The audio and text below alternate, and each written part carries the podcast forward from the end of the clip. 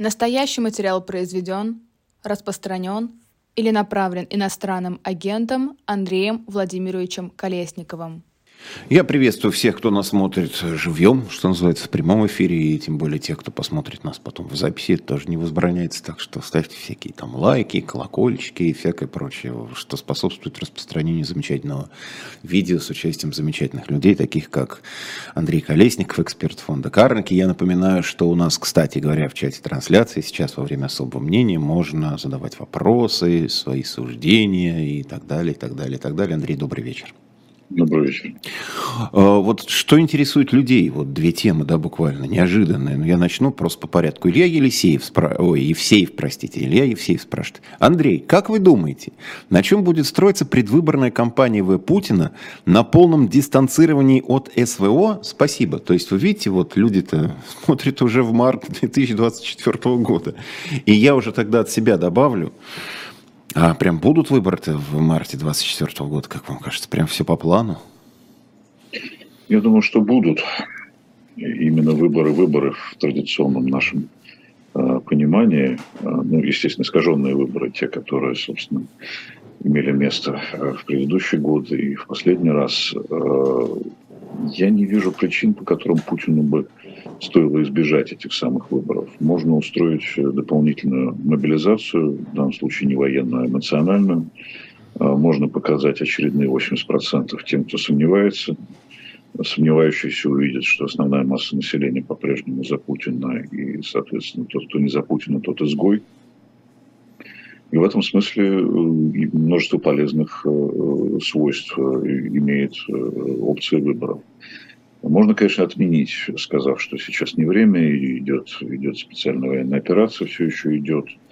Э, то тоже нормальный вариант. Третий вариант э, – это объявить Путина национальным лидером, Каудилью, я не знаю, Елбасы и так далее, и э, выбрать технического президента. Но это очень хлопотное дело, это вызовет к жизни некоторые как бы, технические неудобства, надо как-то вот устраивать какую-то конкуренцию – между провластными кандидатами, естественно, выдвигать нового кандидата, э, предъявлять его публике, изображать конкуренцию и так далее. Проще провести эти самые выборы. Э, единственный нюанс сложный, да, нужно все-таки какой-то месседж придумать к этим выборам. Можно не придумывать, просто проголосовать и все. Тоже вариант. В жесткой конкуренции в отсутствии Жириновского с Зюгановым можно победить. А, при этом э, все-таки нужно предложить то ли мир, то ли продолжение значит, боевых действий до полной победы, то ли, я не знаю, ядерный удар предложить в качестве предвыборной программы.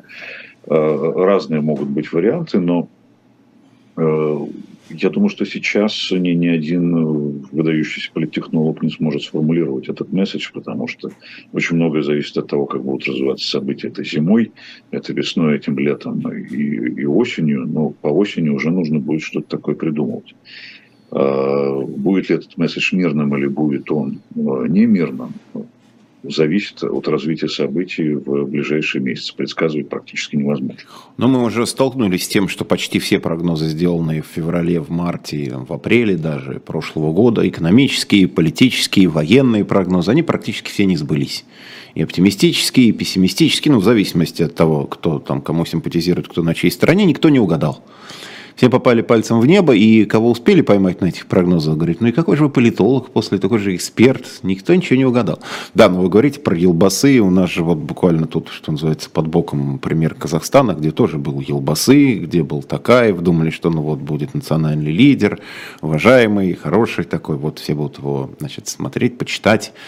А, прошел год, и уже практически ничего, он даже уже не пожизненный сенатор, уже нету ни и, и, и город переименовали, и не сенатор он, и не лидер, а просто пожилой мужчина, бывший первый секретарь казахского обкома, не обкома а республиканского, вот, в общем, ЦК, э, который просто вот доживает свой век вот, вот так, как может. Так что с Елбасы, наверное, рискованно. Вот смотрите, нам здесь пишет Александр Соловьев, в нашем чате. Какие нахрен выборы? Я, кстати, специально вот умышленно за, на, начал с этого странного вопроса про выборы, чтобы как-то вот вас немножко, может, подвигнуть к размышлению о том, как вообще у нас поменялись приоритеты и как за вот эти месяцы, за последние там 10 месяцев, а скоро уже и год в перспективе, как вообще в целом поменялось вот наше, что называется, круг интересов и круг тем и что выборы, какие выборы, то, что раньше обсуждалось бы, так активно, строились какие-то прогнозы, сейчас, ну, будет март, ну, вот что-нибудь такое, что-нибудь произойдет. То есть тема-то, по сути, осталась одна. Вообще, то, что в России, мы, поскольку мы с вами тут, земляки, называется специальной военной операцией, а, как вообще существовать в такой реальности, где существует одна, где есть одна тема, и конца края действительно этому не видно. Это понятно, что понятие э, выбора используется в таком как бы метафорическом смысле. Да. А это понятие и было дискредитировано в предыдущей электоральной кампании. Выборы очень, очень условно, очень условное как бы, определение того, что а, будет сделано с а, переназначением Путина. Все это понимаем, но, повторюсь, возможно, ему это э, понадобится. Я как бы сторонник такого инерционного сценария, что эти квази-выборы, они все-таки состоятся. А что, что касается э, жизни в ближайшие месяцы, ну, мы понимаем, что эта жизнь э, очень специфическая, что 23 год, безусловно, во многом будет хуже 22-го. В социально-экономическом смысле точно хуже. Если продолжится открытая или латентная мобилизация военная уже, то рынок труда будет в очень плохом состоянии. А, и так-то, собственно, из него вымываются э, работники, а, а здесь э, с учетом, э, в принципе, продолжающейся тоже медленной иммиграции, с учетом а, мобилизации людей, призыва, работать, собственно, будет некому. Тут недавно в Думе значит, новые люди предложили дать отсрочку предпринимателям, на что Володин заметил, а кто тогда будет Родину защищать? Да, еще есть там был про кандидатов и докторов наук, по-моему, тоже предлагали им отсрочку. Да, но есть, э, да, есть контрвопрос, а кто будет работать в экономике. Если, если бы э, сейчас власти, насколько я знаю из разговоров с разными экспертами, которые работали в разных рабочих группах, власти сейчас не обращаются к экспертам совсем э, за как бы, анализом текущей ситуации, экономической, я имею в виду прежде всего. Если бы они обратились к демографам и специалистам по социальной политике, они бы поняли, что Э, в России, например, э, э, низкая безработица, это, это, это, это негативное явление, потому что люди уезжают, освобождают места, на их местах оказываются менее квалифицированные люди, радостно заполняя эти самые вакансии, производительность труда снижается, качество работы снижается, технологичность производства снижается, скоро будем кувалдой работать, то есть у нас ну, кувалды некоторые работают уже, да, это да. Да, и, и работают как бы в военном смысле, в, э, в смысле значит, совершения правосудия. У нас альтернативное правосудие теперь, раз не, не, отреагировал, не отреагировали на это органы полномочные. Но кувалда еще будет как бы экономическим инструментом, да, потому что примитивизация экономики э, в той ситуации, в которую мы попали, э, пышным цветом расцветет именно в этом году. Проблема бюджета – проблема покупки лояльности населения за счет этого бюджета, снижение социальных расходов за счет того, что будут расти расходы на безопасность, так называемую, и э, много секретных статей в, э, бюджете 23. Э, практически почти четверть бюджета засекречены, э, я имею в виду расходная часть. Ну, это, видимо, так или иначе тоже связано с силовыми структурами, с обороной, ну, с армией и так далее, ну, потому что какой смысл засекречивать там расходы, не знаю. Там, конечно, конечно. Закупку все, аспирина. Все, все это противоречит закону о бюджете, но кто на это теперь смотрит, э, кому, что чему противоречит. Так что я уж не говорю вот про военную составляющую этого года и про политическую, да, потому что политическая включает в себя прежде всего работу репрессивной машины, новые законодательные инициативы какие-нибудь. Казалось бы, уже двигаться дальше некуда, потому что ну, дустом посыпано практически все, но нет предела совершенствования. Э, и абсурд, нет предела абсурдизации законодательства. Да? Так что мы, мы, мы что-то увидим еще впереди. Вот вы сказали, я зацеплюсь за вашу фразу, что ну вот вы беседуете с экспертами, а с экспертами, с которыми беседуете вы, из власти никто не беседует. То есть у них как-то там сами принимаются решения. Но это, в общем, такая любопытная история, потому что нам же периодически говорят, там проходят какие-то закрытые опросы в ФСО или еще что-то, значит, чтобы там промониторить общественное мнение. И вот как бы промониторили, что, наверное, не надо так публично объявлять, допустим, вторую волну мобилизации, потому что первую принял народ негативно, а как-то лучше вот в таком в таком ползучем режиме потихонечку негласно проводить, то есть вроде как бы с кем-то советуются. А как принимается решение, если, ну, допустим, не советуются с экспертами по экономике? Как принимать решение, если вы не, не советуетесь с экспертами ну, там, не знаю, по демографии? Вы же должны как-то представлять себе, что у вас есть, у вас резервы, ресурсы, чтобы их рационально использовать. Как это вот, как, как тогда принимается решение? На основании того, что а вот мне кажется, что все хорошо или как? Ну, судя по тому, что мы видим на, на поверхности, так оно и происходит. Потому что оценки экономики, которые исходят от э, президента, то ли ему как бы подкладывают что-то не то, а, потому что вот есть цифра, да, э, та же самая цифра, которую мы упоминали, Э, низкая безработица. Но за цифры всегда стоят некоторые явления. Да? Низкая безработица в данном случае это э, просто сигнал, красная, красная, красная лампочка по поводу того, что есть проблемы на, на рынке труда колоссальная совершенно. Но эти вещи нужно понимать, нужно разъяснять. Президенту их точно никто не разъясняет. Ну как, это крепкий рубль. Был бы рубль там в какой-то в один момент по 120, стал там по 60, там 60 плюс. Хорошо же, да, нам же говорят, что а лучше вообще, чтобы один к одному было. Рубль за доллар. Да, да хорошо, а с другой стороны мы видим, сколько выведено, выведено денег из страны.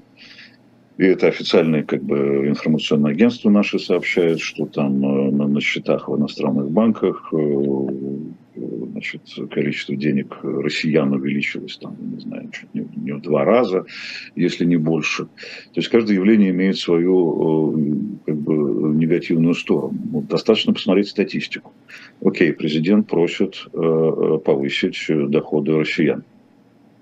Э, что мы видим. Да, шестой год подряд, причем одна и та же фраза Абсолютно, звучит, уже обратили да. внимание, повысить просто одними и теми же словами, вот как у нас в Новый да, год говорят, что да, этот да. год был непростой, да, его, значит, повысить. Еще про административные барьеры любят говорить, что преодолеть административные барьеры. Да, да. Реальные доходы, естественно, это проблема, они падают. Э, нетрудно заметить, что они падают после того, как начались политические турбулентности с момента присоединения Крыма. Это связанные вещи, политика и экономика. Э, они упали э, за год на определенную величину, они упали еще больше квартал к кварталу третий, да, сейчас появляется статистика. Упали начисленные пенсии, э, упали зарплаты, да, зарплаты обычно растут, потому что это не совсем реальные доходы, да, это все-таки... Это ну, да, номинальные, да, да, как бы. Да, но приходят, например, данные переписи населения, про которые все забыли, 2021 года, ни с того ни с сего вдруг появляются данные как раз по структуре доходов населения. Выясняется, что у нас значит, 32% всех доходов – это социальные пособия. То есть народ иждивенец, его приучили к тому, что государство его накормит, лишь бы он поддерживал в рамках как бы такого негласного социального контракта начальства. А социальные пособия придут. Э, предпринимательский доход 2% зарплата 45%. Да, зарплата не обязательно в этих самых в частных организациях. Ну, это да, работать на государство выгоднее как-то уже считается, но а, надежнее. Надежнее, да, но держит э, население в зависимости. Зависимое население, естественно, политически более лояльно. А куда ему деваться, если оно сидит на, на игле э, вот этой самой социальной? Э, это очень важно с точки зрения сохранения вот, поддержки всего того, что, что делает Путин и, и СВО, и его личных рейтингов, и рейтингов власти и так далее и тому подобное. Э, вот эти все как бы цифры, они, каждый из них имеет некий, некий второй, третий, четвертый смысл, и ничего хорошего пока, э, особенно социальная статистика, не показывает. А какой она еще может быть э, ситуация, когда государство стреляет себе в ноги, отказывается там, от нефтяных доходов, от газовых, переориентируется храбро на восток, переориентация занимает время, продажи сырья происходит с дисконтом. Никто уже что-то не вспоминает про какую-то там диверсификацию экономики, тоже мантра э, последних 20 лет. Ну, это было, как говорится, до февраля. Диверсификации. Сейчас, Хотя сейчас мобилизация. Я прочитал, я прочитал новость потрясающую из области технологий. Мы все говорим, что у нас там э, самолеты разбирают, собирают топливные фильмы. Про кадила? Про инновационное кадило? Инновационное кадило, безусловно. Да, это новость дня, конечно. Слушайте, ну, все смеются, а я считаю, что ну хорошо же, оно, ну, это современная вещь. Может быть, я не, ну, я, вот, я не знаю, во-первых, есть ли там у западных христиан кадила, я не настолько вот разбираюсь в этом. Я думаю, что у них уже инновационные кадила, уже как-то, может, есть, цифровые. Есть, есть у них кадила, вон, Сантьяго де Компостелло, самое большое кадило, оно дымится. Когда оно дымится, в этом есть смысл. Если оно не дымится, как вот в этой инновации, это как сигарета без дыма, да? Ну, не слушайте, вот, между прочим, сигарета без дыма. Э, Володин же предлагал вчера запретить вейпы. Я сразу себе представил молодежь. Молодежь же основной, как бы, ну, целевой потребитель вот этой вот всей штуки. Э, значит, им отрубят вейпы, и ну, это, это не то, что прям запретить запрещенный Инстаграм. Инстаграм можно с VPN зайти как-то хотя там аудитория падает, а покурить-то с VPN не, не, не получится уже, тут уже надо как бы или да, или нет. То есть вот смеетесь, но тоже, ну, как вот, ну, пришли же там цифровые технологии, был кнопочный телефон, дисковый, стали сенсорные, ну вот сенсорное кадило такое, ну придумали в конце концов. Но зато это вот в тренде все равно в эпохе, сказал патриарх, мало в Москве храмов. Вот коробку передач за все годы правления Путина автоматическую создать не смогли отечественные. Не смогли. Кадило смогли. Но смогли сделать, зато собрать, я надеюсь, что закрутили все болты. держится постом и молитвой в результате. Ну Какой да, да, да. Ну а что, возвращаемся, мы же говорим, что надо возвращаться там к ценностям, ко всему. Вот завозим оно... из Китая машины комплекты, как Лего собираем их, пишем, что это Москвич-3, и вот вам, пожалуйста, и на 200 тысяч дороже продаем, чем не бизнес.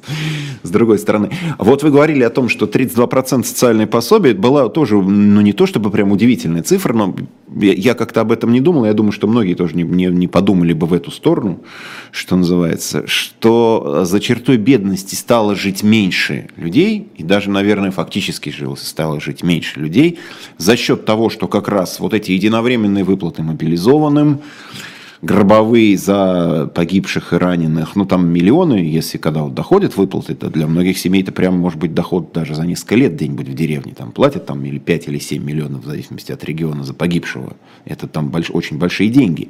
Ну и соответственно уже, конечно, черты бедности вот эта семья таким вот образом отходит. Плюс еще минус один человек в учет, на которого надо это все считать. Уж простите за цинизм.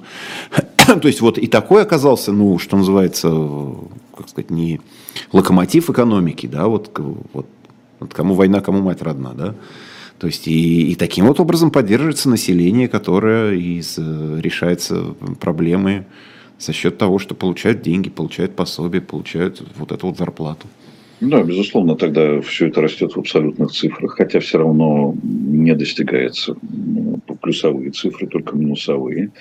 А, но это, вероятно, вот эти выплаты, они идут, по, опять же, по, э, по структуре расходов, по разделу социальные выплаты. А как иначе? И опять растет вот эта э, доля именно социальных выплат, которая, по оценкам экономистов, больше, чем э, при советской власти сейчас который мы считали всегда такой самый социально ориентированным.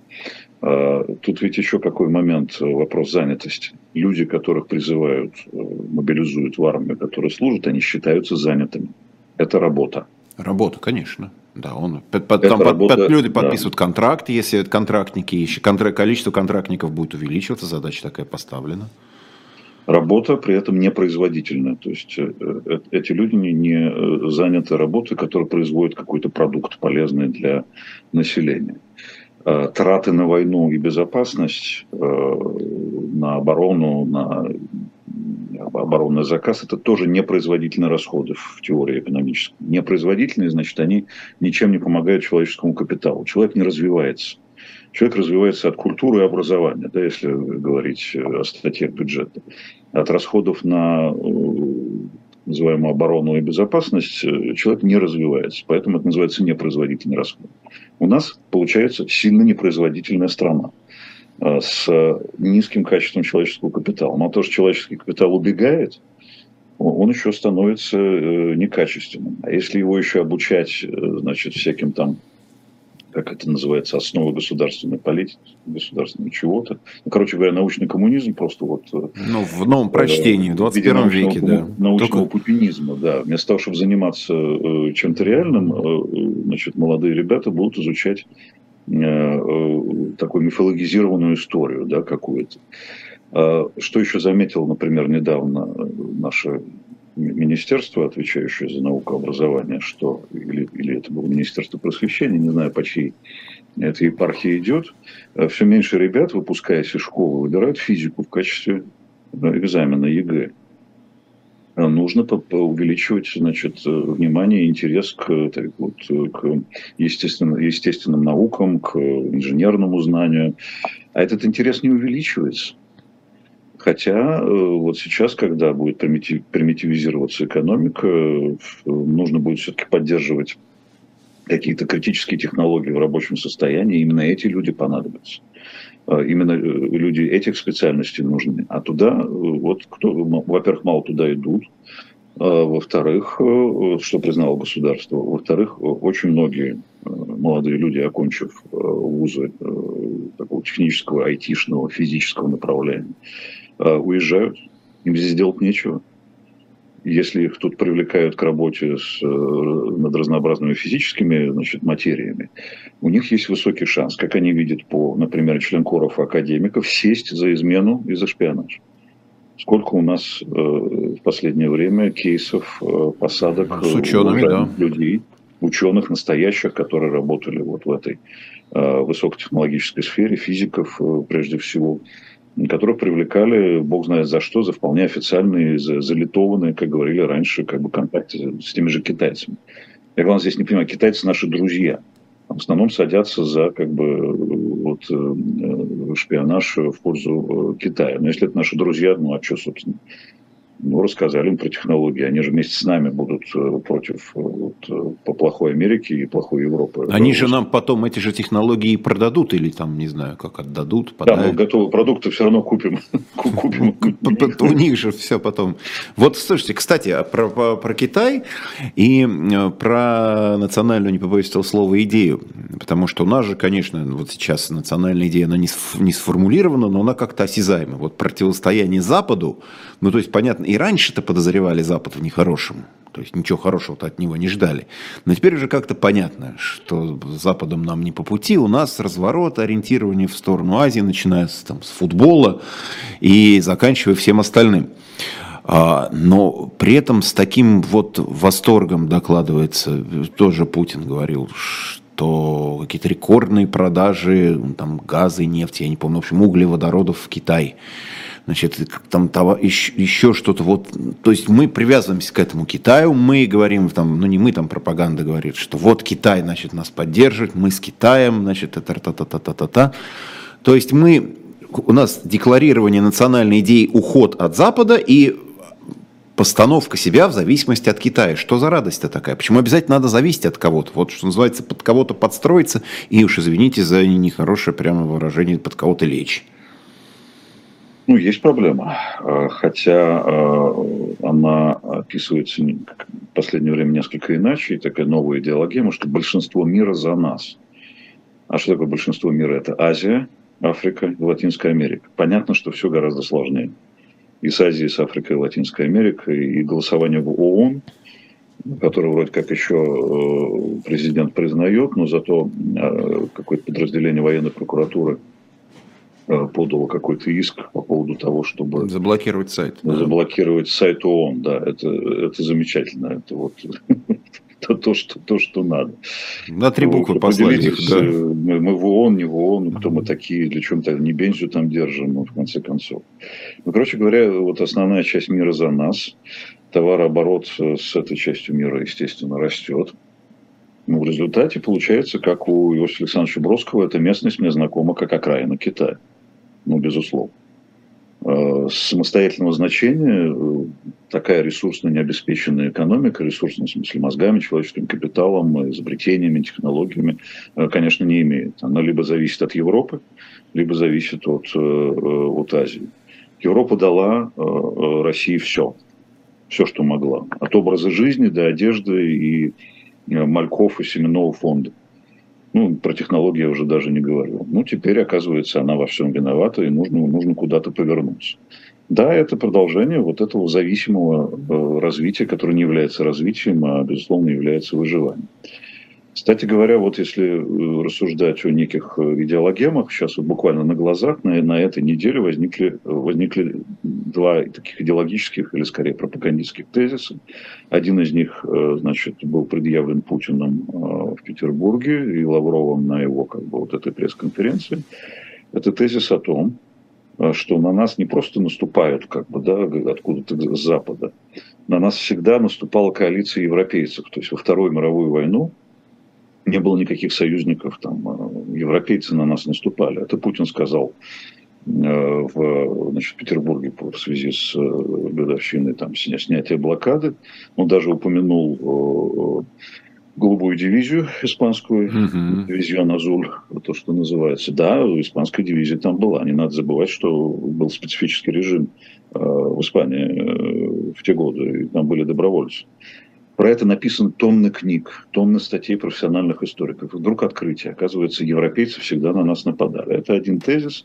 А второй тезис повторили э, чуть ли не сегодня или вчера. Это патриарх Кирилл и значит, заместитель э, самого председателя Совета Безопасности Медведев, они сказали о том, что с ядерной державой, ядерную державу нельзя победить, потому что если начнут побеждать, она применит как бы ядерное оружие. Ну, как бы прямой тезис вот такой. А, это как бы продолжение вот ядерного шантажа и вот этой, так сказать, любимой идеи РПЦ, что и самого Путина, что э, гибель Э, людей всех на планете Земля устроен таким образом, что мы оказываемся в раю или смываем с себя грехи, погибая, значит, на фронте героизации как бы жертвы, об этом Кирилл тоже давно говорил, остальные все окажутся, значит, не, не совсем в тех местах, где не хотелось бы человеку после смерти оказаться. Вот эти два тезиса, они вдруг вот появились сейчас. Не знаю, как воспринимает это население. Население в целом многие тезисы пропаганды воспринимает хорошо, поскольку никаких других тезисов оно не видит, не слышит и не хочет, главное, слышать. Ну, они достаточно примитивны, надо сказать. И если разбирать их всерьез, э, там много передержек, э, прямо скажем, да, несоответствий фактам. Ну, так скажем, деликатно. Ну, факты же вообще мало кто вникает. Люди, мы же знаем с вами, в общем, как связанные там с журналистикой много лет, что люди очень часто не читают дальше заголовка и по заголовку уже составляют полное впечатление обо всем тексте, или там по первым строкам, или каким-то там врезкам и так далее, уже не вникая не, не то, что в длинный текст, а уже в короткие тексты. Ну и с экрана сказали так-то, так-то. Человек, как говорит, по телевизору плохо, значит, врать не будут. Такая же установка тоже сохраняется у многих, не только там людей пожилых, но просто люди так привыкли, они к этому как-то адаптировались.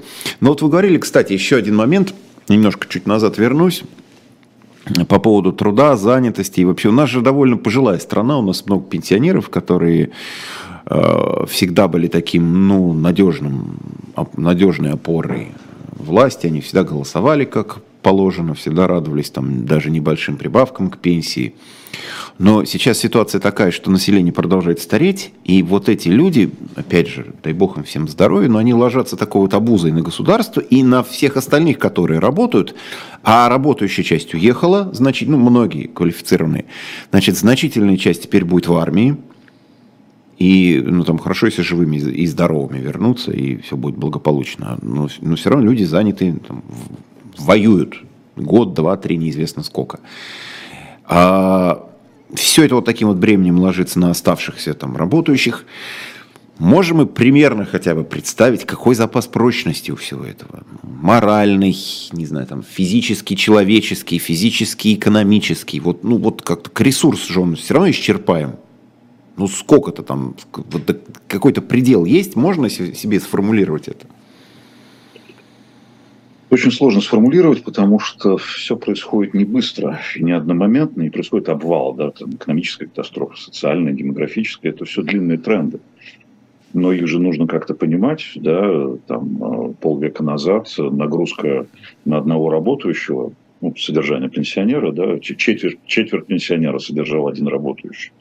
Э, там несколько лет назад один к одному. Один работник содержит одного пенсионера. Эти, эти цифры ухудшаются.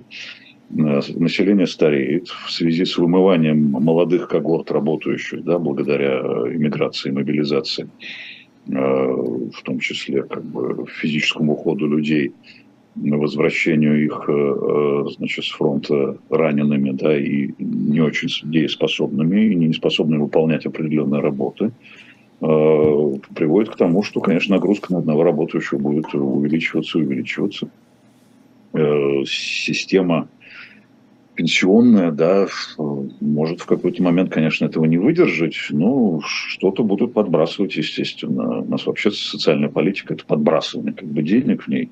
Не, не очень много логики, есть вот какие-то такие эпизодические попытки э, поднять уровень жизни, он немножко поднимается из-за одномоментных выплат, потом начинает опять плавно опускаться ввиду того, что деньги, собственно, потрачены, и этих выплат э, больше нет. Здесь же ведь еще, еще одна задача ставится руководителем государства – поднимать рождаемость. В декабре или в ноябре он эту задачу снова поставил. Был очень недоволен рядом регионов, где рождаемость значит, совсем упала. Ну вот, Институт демографии Высшей школы экономики, значит, его руководитель Михаил Денисенко подсчитал приблизительно, что год пребывания мобилизованных Э, в том виде, в каком они были мобилизованы еще только, только осенью, только, только если брать эти цифры, да, год их пребывания э, на фронтах, это минус приблизительно 25 тысяч рождений. Вот. А если эти люди пребывают два года? А если мобилизовать еще много молодых мужчин? Э, это означает, что минус еще множество рождений. Э, где нам брать в этом смысле трудовые э, ресурсы? Ну, раньше брали, в последнее время брали, понятно, где в Средней Азии, бывшей Советской Республики, приезжали сюда, были готовы работать за гораздо меньшие деньги здесь, чем местное население, аборигены потом получали российское гражданство по истечении какого-то времени. Граждан России становилось больше, менялся там ну, такой национальный, что называется, состав. И в крупных городах создавал некоторую социальную напряженность в связи с, там, с известными там, пещерными взглядами многих наших соотечественников. Вот. Ну, вот таким вот образом, да, восполнять за счет того, что будут приезжать из Киргизии, Узбекистана. Да, все правильно, да, миграционная политика, ну, во-первых, она не очень дружелюбна. Э, хотя все равно едут э, мигранты работать. Но если мигрант становится гражданином Российской Федерации, он, соответственно, призывается вооруженной силой, потому что в основном молодые, дееспособные мужчины. И э, получается так, что опять их выдергивают из экономики и бросают в непроизводительную сферу, мягко говоря. И опять мы не восполняем этот самый трудовой ресурс несколько, как бы, опять же, ущербная политика, опять стрельба себе, себе в ногу в очередной раз. Но это, опять же, это длинный тренд, это вот не, не дает как бы негативного эффекта сразу, одномоментно, он может быть даже не видим, этот эффект. Ну, где-то мы его видим, да, там улицы не чистят. Ну, и просто некому чистить. Да, и вот это зимой, это прям заметно. Это заметно. В Москве да. прямо заметно, как стало как сказать, снежнее, грязнее, льдистее. Я пытаюсь эти какие-то подобрать слова. Очень, очень скользко и очень мокро. Очень, очень мокро, скользко и темно, да. Темно, это, это уже Путин не виноват. Это, ну, как все говорили, вот, говорит, этот проклятый путинский режим, даже, говорит, у нас это зимой уже и солнце уже не допросишь, что у них. Нет, ну это понятно, да. Сейчас тем более день прибавился за месяц, уже как-то немножко разведнелось, да. Весна все ближе. Пришла весна, настанет лет, спасибо партии за это, мы же помним. Абсолютно. Вот. А, мы продолжаем с Андреем Колесниковым беседовать, а сейчас прервемся буквально на 30 секунд. Вы уже знаете, что обычно в это время, в этом месте мы рекламируем замечательные товары нашего shop.diletanta.media. Товар, магазин, где интернет-магазин, где есть масса всяких замечательных книг. Ну, например, вот та, которая, образец, который, скажем так, я держал сейчас в руках – И серия замечательная, страдающая средневековьем, не теряет актуальности, прямо даже приобретает ее. Называется «Истинная правда. Языки средневекового правосудия». Ну вот просто почитайте, я думаю, что найдем, найдете массу параллелей с тем, что у нас сейчас происходит. Ольга Тагоева написала эту книгу, еще раз говорю, в серии «Страдающие средневековье. Языки средневекового правосудия». Называется «Истинная правда». Вот еще раз покажу. Ну вообще э, в shop.diletant.media в нашем магазине масса всего хорошего. Плохого предлагать не будем. Всякие женские романы в мягких обложках, извините, там не продаются. А что-нибудь хорошее, интересное, приличное познавательное, развивающее ум имеется. Продолжайте писать нам в чат нашей трансляции. Мы с Андреем Колесниковым продолжаем беседовать. Вот, сошли, остановились на том, что стало светлее на улице, и как-то, в общем, даже э, веселее на душе. Э, вот смотрите, и вы об этом и говорили, и, и писали. И то, о чем я вас хотел спросить, неожиданно мы так меняем, да, а, про господина Пригожина и про то, как у нас вот теперь с одной стороны говорит про консолидацию элит, то есть расколов вроде бы видимого не произошло, произошла наоборот консолидация, там вплоть до Дмитрия Анатольевича, который успешно заменил Жириновского. Есть такие фигуры, например, как Пригожин. И это, что называется, это альтернативный центр власти или это, ну вот такой, как сказать, своеобразные силы, поставленные на службу государству? То есть это вот подконтрольный вот такой вот, извините, с использованием уголовных элементов. Или это вот такой нек, некий вот альтернативный тренд? Вы, кстати, сказали, что э, Медведев занял место Жириновского.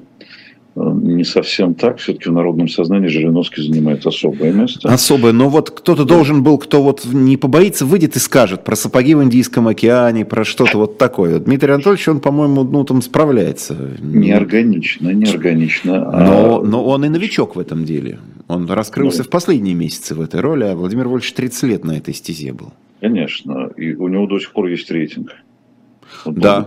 рейтинг доверия значит, политикам это когда спрашивают людей, э, вы, собственно, вот вспомните, сами вспомните, без подсказок, э, кому вы доверяете. Люди называют Жириновского. До сих пор он немножко упал рейтинг в силу того, что он скончался.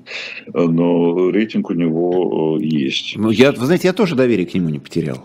У нас и популярность Сталина растет, между прочим, год, год от года, при том, что Иосиф Виссарионовича из живущих вообще не, не, уже мало кто даже застал ну, в каком-то сознательном возрасте. Уже там по, да, по книге. Если построить такой рейтинг мертвецов, это довольно интересно было бы упражнение. Да, Иван Грозный у нас популярен, э, Александр Невский. Вот я ехал это сейчас... первый ничего тогда. В, в метро ехал там Суворов, Кутузов, то есть, ну вот... Да-да-да. И, и рейтинг доверия этим людям, я думаю, очень высок. Да, да. Это да. реальные люди, не какие-то придуманные там. Или ну, Пригожин, безусловно, идет по, вот, по, под рубрикой как раз страдающие средневековье, а, средневековые методы правосудия, средневековые методы работы значит, с, с населением. А, безусловно, этот человек мог бы быть э, перспективным политиком, особенно в тех обстоятельствах, в которых мы оказались после 24 февраля 2022 года. Но пока его немножечко сдерживают все-таки, да, ему показывают, не ему, точнее, а публике, что ему показывают человек на работе, а публике показывают, что верховный главный командующий балансирует как бы силы, да, критикует э, Пригожин на официальное военное руководство. Вот, пожалуйста, вам Герасимов как бы возглавляет всю эту историю. Его как бы возвращают в фокус общественного внимания. А, конфликтовал Пригожин с Бегловым. А вот э, Беглов теперь встречается с Путиным, Путин его хвалит. Э, прекрасная там выставка блокадная. Да, и Беглов вчера все видели, как он крутил вот это вот устройство. Да, с ЖКХ там все нормально. В общем, все дети, все дети обеспечены на 100% детскими садами. Правда, там вышла неловкая ситуация. Оказалось, что, по крайней мере, одна женщина не, не, не обеспечила. Значит, в диалоге с президентом она пожаловалась, что не может значит, Э, найти своему ребенку место в детском саду, но неважно. Он показал, что Беглов э, под опекой, под, так сказать, все, все под контролем. Пригожин э, в практическом смысле выведен, естественно, президента, потому что он представляет живую силу значит, вооруженную. Что там происходит, как это соотносится с законом, опять же, вот это селекция людей в местах лишения свободы, награждение их медалью за отвагу, насколько это легально, нелегально, помилование, насколько оно легально, никто же ничего не объясняет, да, насколько эти процедуры легальны. Ну, кого это сейчас волнует, с другой стороны, не время товарищей. А у нас вообще не, это же и не волновало никогда. Вот точное как? следование закону. Даже не по понятиям, но по понятиям, когда говорят, это все-таки в уголовном смысле. А у нас говорит, говорит по справедливости. Ну вот он там воевал, как смыл кровью, искупил. Неважно, как это будет формально, а, какой-то бумагой. Ну что бумага? Ну бумага есть бумага. Вот он там сидел там, за воровство. Вот он сейчас взял, дали ему там пулемет, автомат. Он на фронте себя показал героем. И вот это вот воровство свое какое-то мелкое, он героическим поступком, значит, вот он не только не, не то, что компенсировал, а еще и с запасом. Но вот он герой. Да, да, нет, естественно, у нас очень много всего неформального, почти все неформальное. Но здесь просто происходит уже как бы криминализация государственных функций. Потому что насилие – это государственная функция, ну, если оно как бы правовое. А ведение боевых действий государственная функция. Оно отдается не просто на аутсорсинг, да, оно отдается на аутсорсинг э, криминальному элементу.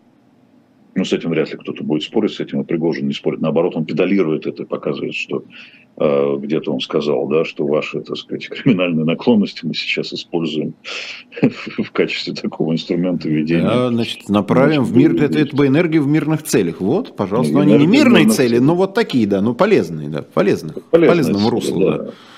Вот э, этим, э, этим определяется полезность Пригожина. Если закончится там активная фаза этих боевых действий, возможно, он не будет уже в центре внимания, хотя трудно себе представить, что человек, оказавшийся в фокусе, вот так вот прямо из этого фокуса выйдет. Хотя это вопрос как бы техники и технологий. Был же у нас такой человек Грудинин, например который вообще, так сказать, получал огромные цифры поддержки, и если бы эта поддержка была разрешена, он бы конкурировал даже с верховным нашим главнокомандующим. Как только была команда его убрать из политического поля, он исчез полностью. А он вообще существует, он, он работает по-прежнему. Собирает клубнику. Да, из политики его убрали. Пригожина тоже можно убрать из политики. Можно вернуть его опять в тень, можно опять его сделать поваром. Можно просто убрать в широком смысле этого э, слова. Э, был у нас такой герой, он, его, его принимали в Кремле, он, э, значит, восторженно смотрел на кремлевские покои, фамилия его была Стремоусов. Пригожин в большей степени полезен и играет в, долгую, да, значит, где теперь Стремоусов, пошел ли он в историю Российской Федерации, не, непонятно. То есть, да, образ Пригожина в некотором смысле это лицо э, современной России. Ну, помимо Путина и всех остальных, вот так выглядит, выглядит современная Россия. Как Марианна – это символ Франции, Пригожин сейчас вот символ России и его, как бы, ее сегодняшнем э, состоянии. К сожалению, это так. Но насколько продолжитель, продолжительная жизнь этого образа, э, не, не очень понятно. Были ну, сейчас... не дадут партию, да, тогда бы он легализовался, он был бы уже политиком в законе и начал бы наращивать харизму. А потом сказали, нет, партии не будет. Я думаю, что там идет у них в Кремле некоторая борьба за то, чтобы, не за то, чтобы, а как бы понять, вот Пригожина надо двигать, делать из него как бы нового Жириновского? Или все-таки не стоит, он опасен и слишком, и может обрести в сегодняшних обстоятельствах, когда много агрессивных конформистов в обществе, может стать слишком популярен, Э, а это значит конкуренция на том поле, где монополистом является Путин. Ну зачем это нужно э, Путину? Так что пока вот поработаем, а дальше, дальше увидим, э, что делать с этой политической величиной, с, ярлыком Пригожин. Ну, с, популярность Пригожина, наверное, еще объясняется в том числе и тем, ну, тем же, чем у нас объясняется, например, популярность радио «Шансон» люди вот слушают вот такие вот песни, говорит, и у всех, почти у всех есть, ну, или родственники, или друзья, или знакомые, в общем, вы знаете, ну, любой человек у нас знает кого-то, кто сидел в тюрьме, кто так или иначе столкнулся вот с этой вот средой, она не, не чужая для, для нас, для всех. Она это, часть нашей, вот, часть нашего такого вот быта. И распространена также идея, что ну, вот человек оказался там в местах заключения, но ведь ну так получилось, так судьба злодейка так подставили, вот хороший парень, но вот он вот, ну, оступился на какую-то кривую дорожку. А потом Пригожин же, он в этом смысле даже как-то подкупает в какие-то моменты. Он же сказал, ну вы хотите, чтобы кто воевал? Вот эти парни из колоний, которые там сидят за преступление, ваши или дети. ваши дети? Но в результате и и другие. Но люди среагировали же. Это вы, как сейчас сказали, вот я уже не помню кто, но ну, вот кто, кто-то из этих людей тоже из наших принимающих, скажем так, решений или имеющих к этому отношение. Бастрыкин даже, по-моему, сказал, слушайте, ну а вот те, которые получили гражданство, опять же, из Средней Азии, они теперь россияне, ну, значит, надо отдать долг родине. И это опять падает на благодатную почву. Ваши дети, ну, ваши дети продолжают как бы сидеть дома, а воюют там зеки, воюют таджики, киргизы, то есть сбываются всякие потаенные мечты наших слоев, которые будет кто-то, ну, кто-то, но не мы. И еще какие-то такие слои, которые, может быть, не вызывают больших симпатий, и, и которых, простите, опять же, да, которых кому-то, может быть, и не жалко. Да, это очень жестокая логика, она присутствует. Она, Но это работает же работает, она не свойственна всему населению, очень трудно говорить в долях, да. Ну, мы это и не измерим никак. Ну... ну, вы знаете, вот, например, мне тут коллеги социологи рассказывали, была там фокус-группа в Москве, одна дама стала рассуждать о том, а я своему сыну сказала, а ты не бегай от мобилизации.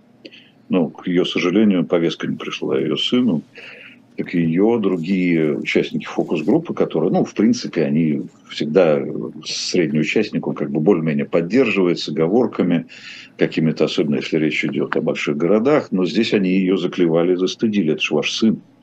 Как вы можете так вот рассуждать о нем, что же вы его посылаете-то на... То есть есть понимание того, что все-таки это бойня. И все-таки есть очень высокий шанс э, не выжить. И в этом смысле, да, конечно, среднему, если такое вообще существует понятие среднему россиянину, ну, как-то, да, вот это все слышать от Пригожина, что, ну, ребят, ну вот, пока воюют эти люди, да, может быть, у вас есть шанс э, подарить жизнь вашему сыну, брату, э, мужу э, и даже отцу, да. Но боюсь, что, учитывая, значит, качество представления нашей элиты о том, как устроена экономика и все остальное, они будут продолжать процесс вот этой более-менее латентной мобилизации. Мужское население продолжит вымываться э, с рынка труда и из экономики. Э, мы будем испытывать продолжение депрессии, кто-то будет испытывать моральные страдания. Э, то есть, к сожалению, это, это история, которая началась в 2022 году, в 2023 э, все-таки э, не закончится. Да, Кремль задумывается о том, что все-таки может быть открытая мобилизация, еще одна волна, опять повысит уровень тревожности населения. И это может уронить немножко, упал рейтинг Путина после сентября как только он объявил о том, что мобилизация закончена, рейтинг вернулся на довольно высокие значения. Тревожность тоже сразу ушла. Степень адаптивности населения, конечно, колоссальная, и э, Кремль готов это учитывать. Я как раз об этом тоже хотел вас спросить. Вот готовность терпеть, затягивать пояса, она ну, фантастическая просто. Да. Вот у нас.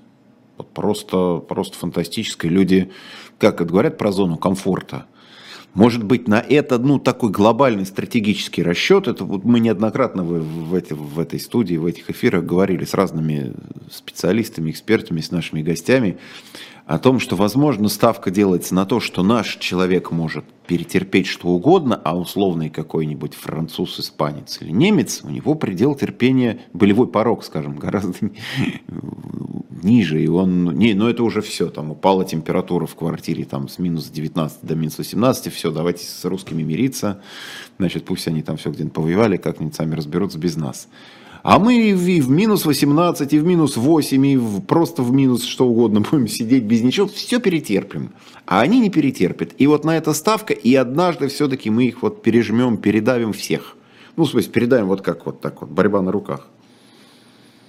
Ну да, это часть э, нынешней как бы, мифологии власти, которая навязывается. Собственно, и первое лицо недавно сказало, ну как, 99% как бы за, за, за то, что я делаю, потому что наш народ особый он не, не такой, как все. Ну, этим тезисом всем э, не то что десятки лет, иногда века проходят, вот повторяемость просто э, поразительная, в том числе вот оправдание самой спецоперации, которое опять пришло, что это оборонительная э, значит, война, что она э, рассчитана на освобождение э, наших людей.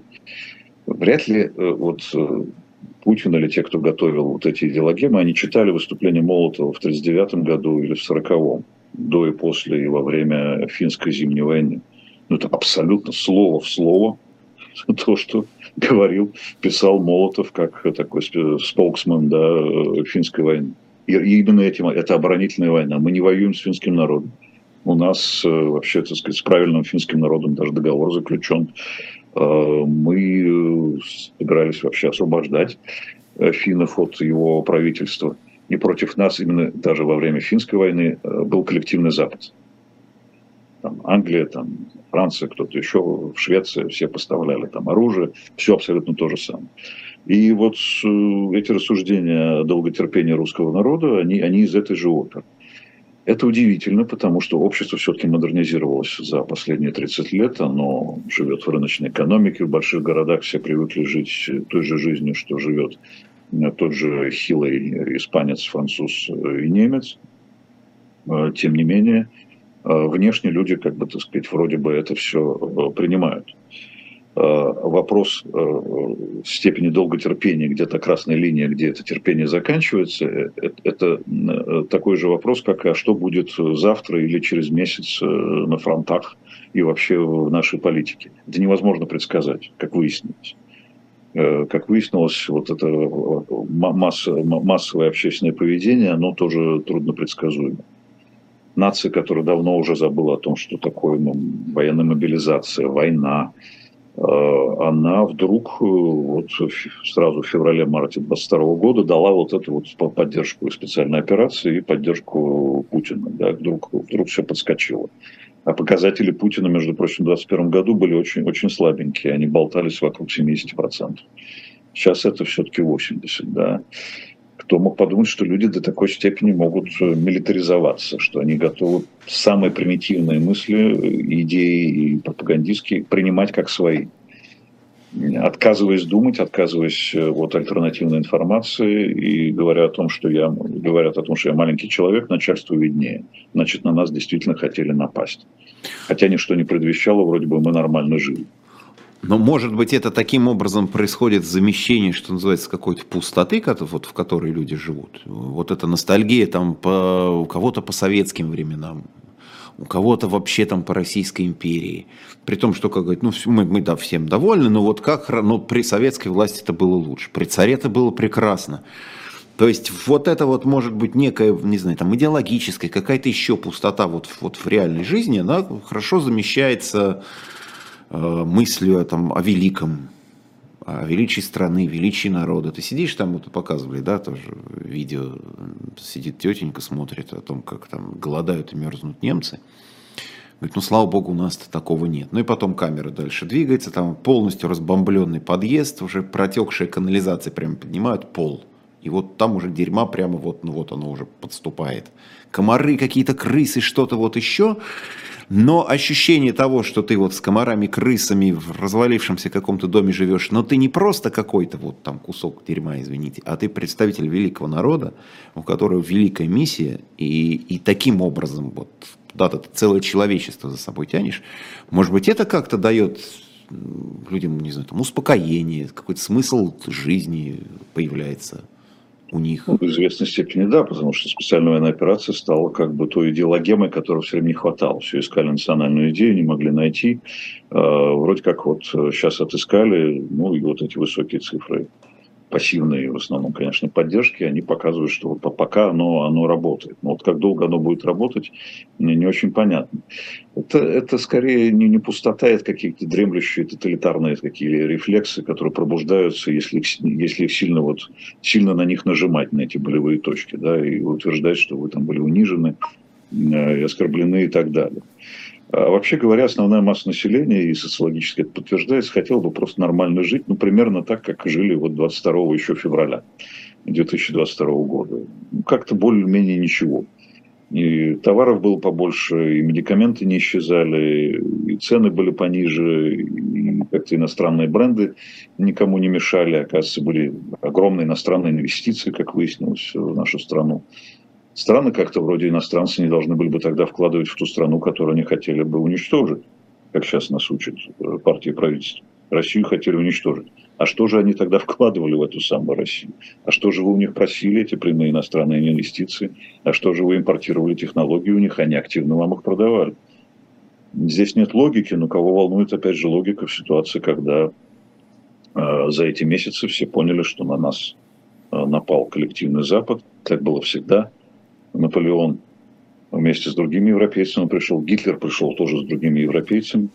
Теперь Европейский Союз пришел тоже вместе и решил, э, значит, что нужно покончить с русским вопросом, как когда-то Гитлер э, решил покончить с еврейским да, вопросом. это Лавров сегодня сказал. Сегодня, За что Лавров получил как бы возмущенную реплику некоторых еврейских организаций. В очередной раз, второй раз он уже на еврейской теме подскальзывается. Это, это, уже, это уже тенденция какая-то. Что-то вот, какая-то... Всегда же люди говорят как-то о своем, о каких-то потаенных вещах. Вот, а у нас тем временем как-то отпущенное нам в эфире истекло. Я благодарю Андрея Колесникова за участие в нашем эфире, в особом мнении. Опять же говорю, ставьте всякие там лайки и прочие приспособления, чтобы как можно больше людей смогло это потом поглядеть и тоже одобрить. Спасибо вам, спасибо всем, кто нас смотрел. Счастливо.